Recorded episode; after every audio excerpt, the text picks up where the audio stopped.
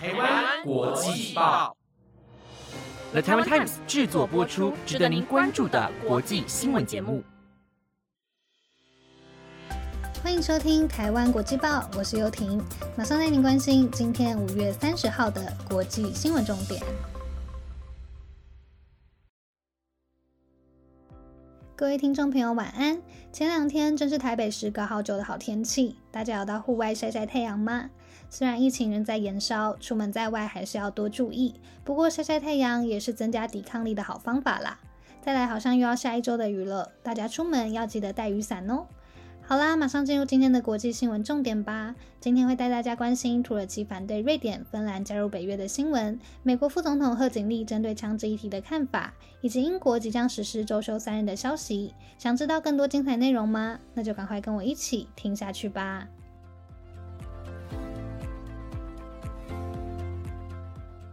首先，带您关心这两周都有陆续为大家更新的瑞典与芬兰申请加入北大西洋公约组织的新闻。俄罗斯入侵乌克兰，使得欧洲国家纷纷开始保持警戒。在冷战期间也都保持中立的芬兰与瑞典，这次也一改数十年的坚持，决定申请加入北约。不过，想要加入北约，需要三十个会员国都同意才会通过。但是因为芬兰和瑞典藏匿与库德工人党 （PKK） 民兵团体有关的恐怖分子。且在2019年土耳其发兵入侵叙利亚时，停止向土耳其出口武器等原因，身为北约会员国之一的土耳其不停表态，反对芬兰、瑞典两国加入北约。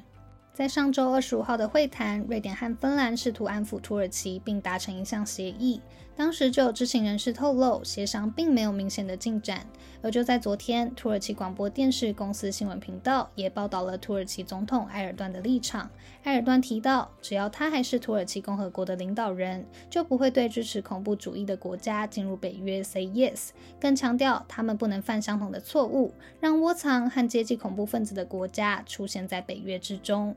瑞典和芬兰针对土耳其的表态也纷纷表示，他们是谴责恐怖组织的，也愿意进行沟通，解决误会和起见。值得一提的是，北约下个月底将会在马德里召开峰会，相关消息也将会带您持续关注。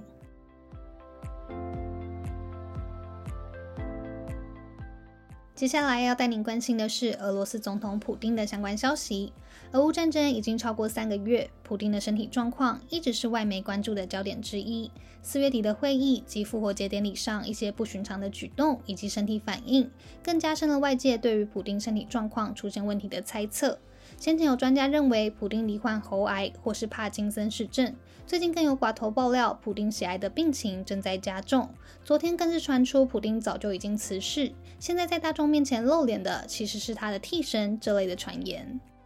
根据英国《镜报》引述军情六处消息人士的报道说明，普丁近来疑似重病，可能已经死亡，但他的死讯很可能会因为他的亲信为了保住权势，必须隐瞒几周甚至几个月不对外公开。法新社也指出，普丁的健康和私生活在俄罗斯是禁忌的话题，不能公开讨论。对于这些猜测，俄罗斯外交部长拉夫罗夫今天接受法国第一电视台 TF1 的记者提问时回应，他认为任何脑袋正常且理智的人都不会从普丁身上看到疾病或是病痛的迹象。也透过声明指出，大众每天都可以从荧幕上听到且看到普丁的演说，他的身体没有大碍。最后，他也大大批评散播那些不实谣言的人，认为他们应该摸摸自己的良心。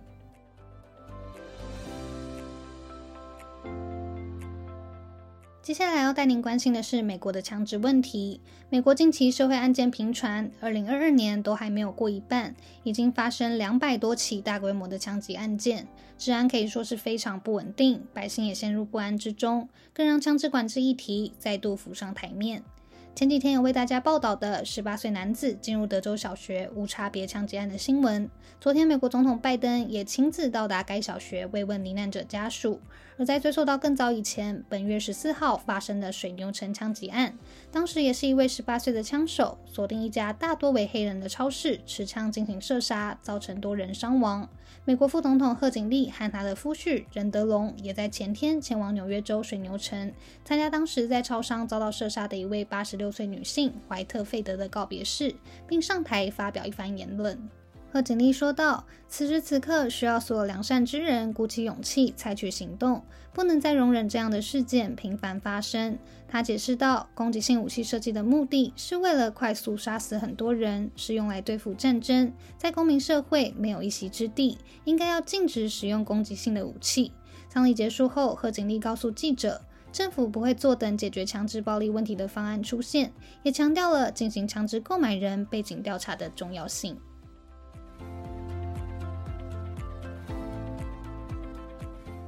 接着要带您关心的是尼泊尔飞机失事案件。昨天上午九点五十五分，一架编号九 NAET 的塔拉航空轻型飞机从度假小镇博卡拉要飞往登山旅游胜地的乔姆松，原本预计只要十五分钟的航程，却在飞机起飞后不久就跟控制塔台失去了联系。当时飞机上载了二十二名乘客，分别是十三名尼泊尔乘客、四名印度游客、两名德国乘客和三名尼泊尔机组人员。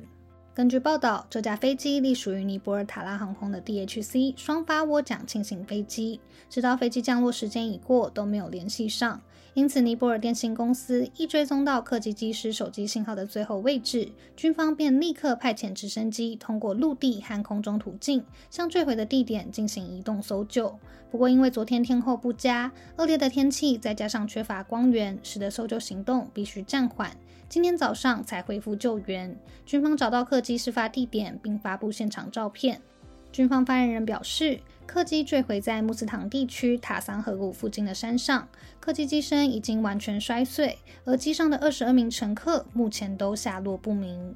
根据法新社的报道，事实上，尼泊尔雪山林立，机场多设于山区，再加上气候变化多端，即使对有经验的机师都是挑战。更何况是训练不足，加上飞机维护不当，航空安全记录显示结果相当糟糕的尼泊尔本身，欧盟甚至出于安全考量，禁止尼泊尔的航班进入欧盟领空。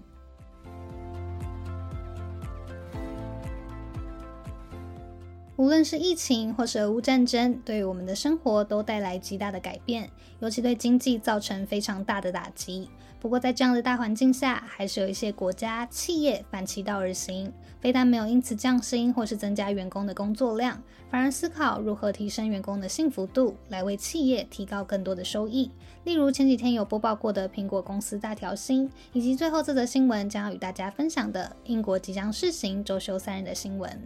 事实上，这是一个非营利组织 Full Day Week Global 带头实验的计划，要在不扣薪的前提下，缩短员工的工作时间到每周最多三十五小时，观察这样的工作模式是否能够提高工作效率，让员工有更高的生产力，也进而提升公司的营收。Full Day Week Global 指出，这两年受到新冠疫情影响。许多公司采行分流、远距等上班制度，其实已经打破传统朝九晚五的概念。英国皇家生物学院执行长马克也表示，疫情鼓励大众寻找更加灵活工作的方法。不少企业家已经不再纠结于员工的工作时数，而是将焦点放在产出质量上。在时间和工作形态有更多自主权的情况下，除了能抑制工作倦怠之外，也会成为企业吸引人才的竞争优势。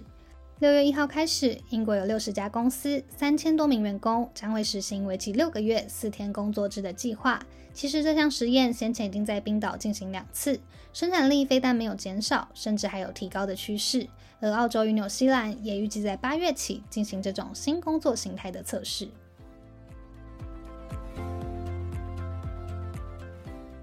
又到了分享影剧清单的时间，一直以来都是介绍国外的影集或是电影。今天想来和大家分享台湾在二零一四年的一部电视剧《十六个夏天》。这是一部会让人泪流不止的戏剧，甚至过了很久，听到主题曲“以后别做朋友”，还是会感到鼻酸。表面上这是一部不停错过的故事，但更深层却能看到许多面对恋爱的课题。剧情主要分成两个不同的人生阶段，分别是大学和出社会。能从演员的表演看出，人生处于不同阶段时，考虑的事情、内心的想法也会有所不同。有一句台词贯穿全剧：“遗憾的是，人生不能重来。有些事一旦错过，可能就没有如果了。不是每个人都很幸运的能有第二次、第三次的机会。珍惜身边所拥有的幸福，才不会因为错过而感到遗憾。”